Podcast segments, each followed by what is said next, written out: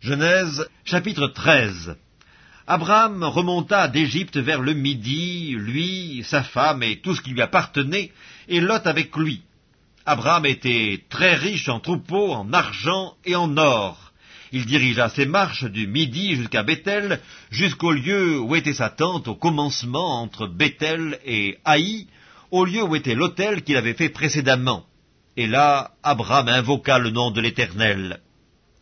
Lot, qui voyageait avec Abraham, avait aussi des brebis, des bœufs et des tentes, et la contrée était insuffisante pour qu'ils demeurent ensemble, car leurs biens étaient si considérables qu'ils ne pouvaient demeurer ensemble. Il y eut querelle entre les bergers des troupeaux d'Abraham et les bergers des troupeaux de Lot. Les Cananéens et les Phérésiens habitaient alors dans le pays. Abraham dit à Lot, qu'il n'y ait point, je te prie, de dispute entre moi et toi, ni entre mes bergers et tes bergers, car nous sommes frères. Tout le pays n'est-il pas devant toi?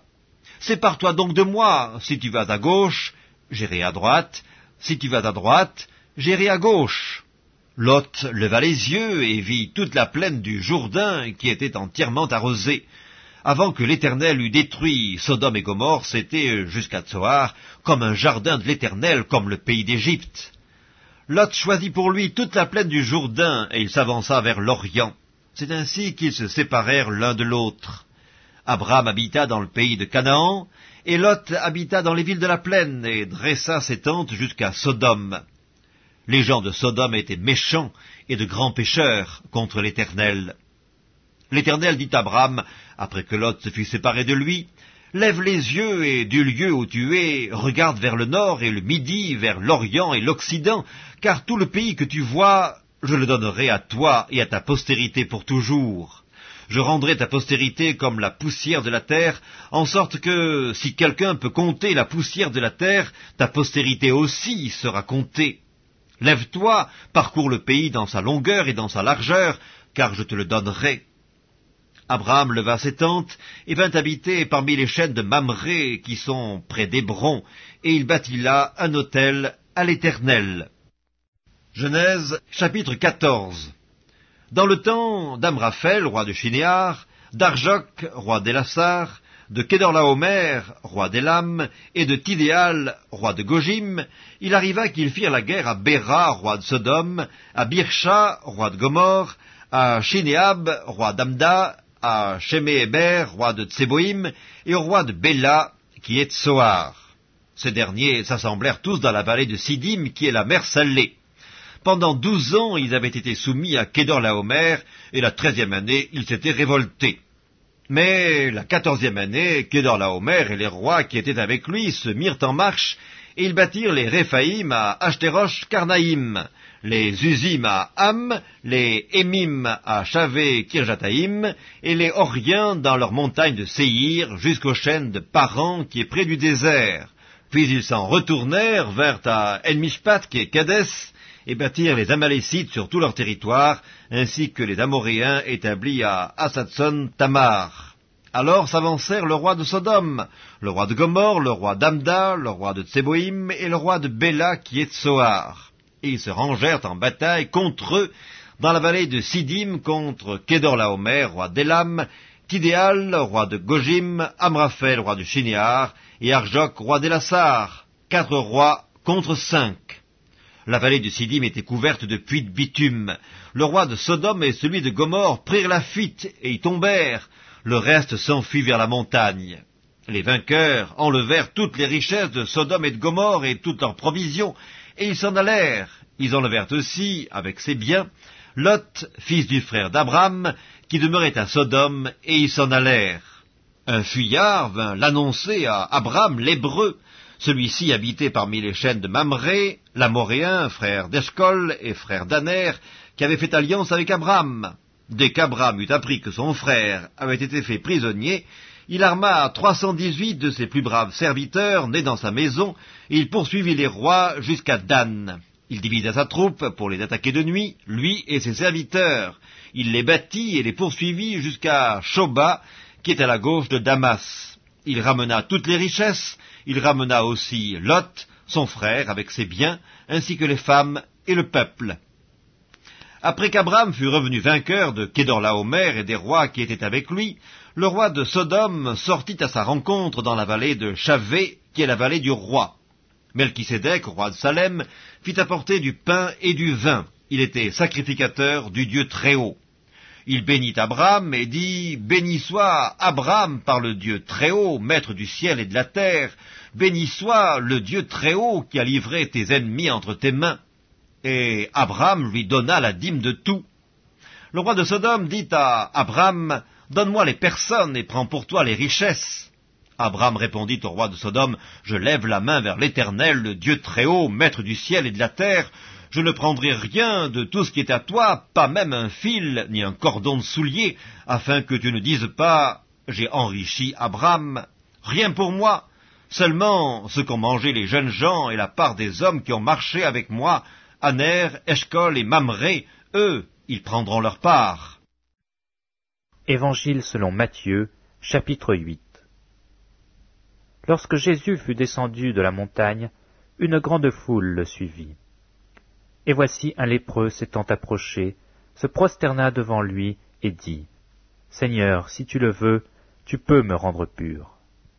Jésus étendit la main, le toucha et dit, Je le veux, sois pur. Aussitôt il fut purifié de sa lèpre. Puis Jésus lui dit, Garde-toi d'en parler à personne, mais va te montrer au sacrificateur, et présente l'offrande que Moïse a prescrite, afin que cela leur serve de témoignage. Comme Jésus entrait dans Capernaum, un centenier l'aborda, le priant et disant, Seigneur, mon serviteur est couché à la maison, atteint de paralysie et souffrant beaucoup. Jésus lui dit, J'irai, et je le guérirai. Le centenier répondit, Seigneur, je ne suis pas digne que tu entres sous mon toit, mais dis seulement un mot, et mon serviteur sera guéri. Car moi qui suis soumis à des supérieurs, j'ai des soldats sous mes ordres, et je dis à l'un, Va, et il va, à l'autre, Viens, et il vient, et à mon serviteur, Fais cela, et il le fait.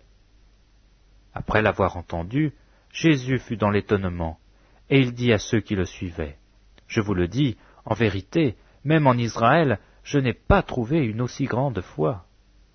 Or je vous déclare que plusieurs viendront de l'Orient et de l'Occident, et seront à table avec Abraham, Isaac et Jacob dans le royaume des cieux. Mais les fils du royaume seront jetés dans les ténèbres du dehors, où il y aura des pleurs et des grincements de dents. Puis Jésus dit au centenier, Va, qu'il te soit fait selon ta foi. Et à l'heure même, le serviteur fut guéri. Jésus se rendit ensuite à la maison de Pierre, dont il vit la belle-mère, couchée et ayant la fièvre. Il toucha sa main, et la fièvre la quitta. Puis elle se leva et le servit. Le soir, on amena auprès de lui plusieurs démoniaques. Il chassa les esprits par sa parole, et il guérit tous les malades, afin que s'accomplît ce qui avait été annoncé par Ésaïe le prophète. Il a pris nos infirmités et il s'est chargé de nos maladies. Jésus, voyant une grande foule autour de lui, donna l'ordre de passer à l'autre bord. Un scribe s'approcha et lui dit, Maître, je te suivrai partout où tu iras. Jésus lui répondit, Les renards ont des tanières, et les oiseaux du ciel ont des nids, mais le Fils de l'homme n'a pas où reposer sa tête. Un autre d'entre les disciples lui dit, Seigneur, permets-moi d'aller d'abord ensevelir mon Père. Mais Jésus lui dit, Suis-moi, et laisse les morts ensevelir leurs morts. Il monta dans la barque, et ses disciples le suivirent. Et voici, il s'éleva sur la mer une si grande tempête que la barque était couverte par les flots, et lui, il dormait. Les disciples s'étant approchés, le réveillèrent, et dirent, Seigneur, sauve-nous, nous périssons. Il leur dit, Pourquoi avez-vous peur, gens de peu de foi? Alors il se leva, menaça les vents et la mer, et il y eut un grand calme. Ces hommes furent saisis d'étonnement. Quel est celui, disaient-ils, à qui obéissent même les vents et la mer? Lorsqu'il fut à l'autre bord, dans le pays des Gadaréniens, deux démoniaques, sortant des sépulcres, vinrent au-devant de lui. Ils étaient si furieux que personne n'osait passer par là. Et voici, ils s'écrièrent, Qu'y a-t-il entre nous et toi, fils de Dieu? Es-tu venu ici pour nous tourmenter avant le temps? Il y avait loin d'eux un grand troupeau de pourceaux qui paissaient. Les démons priaient Jésus, disant, Si tu nous chasses, envoie-nous dans ce troupeau de pourceaux. Il leur dit, Allez. Ils sortirent et entrèrent dans les pourceaux. Et voici tout le troupeau se précipita des pentes escarpées dans la mer, et ils périrent dans les eaux. Ceux qui les faisaient paître s'enfuirent, et allèrent dans la ville raconter tout ce qui s'était passé et ce qui était arrivé aux démoniaques. Alors toute la ville sortit à la rencontre de Jésus, et dès qu'ils le virent, ils le supplièrent de quitter leur territoire.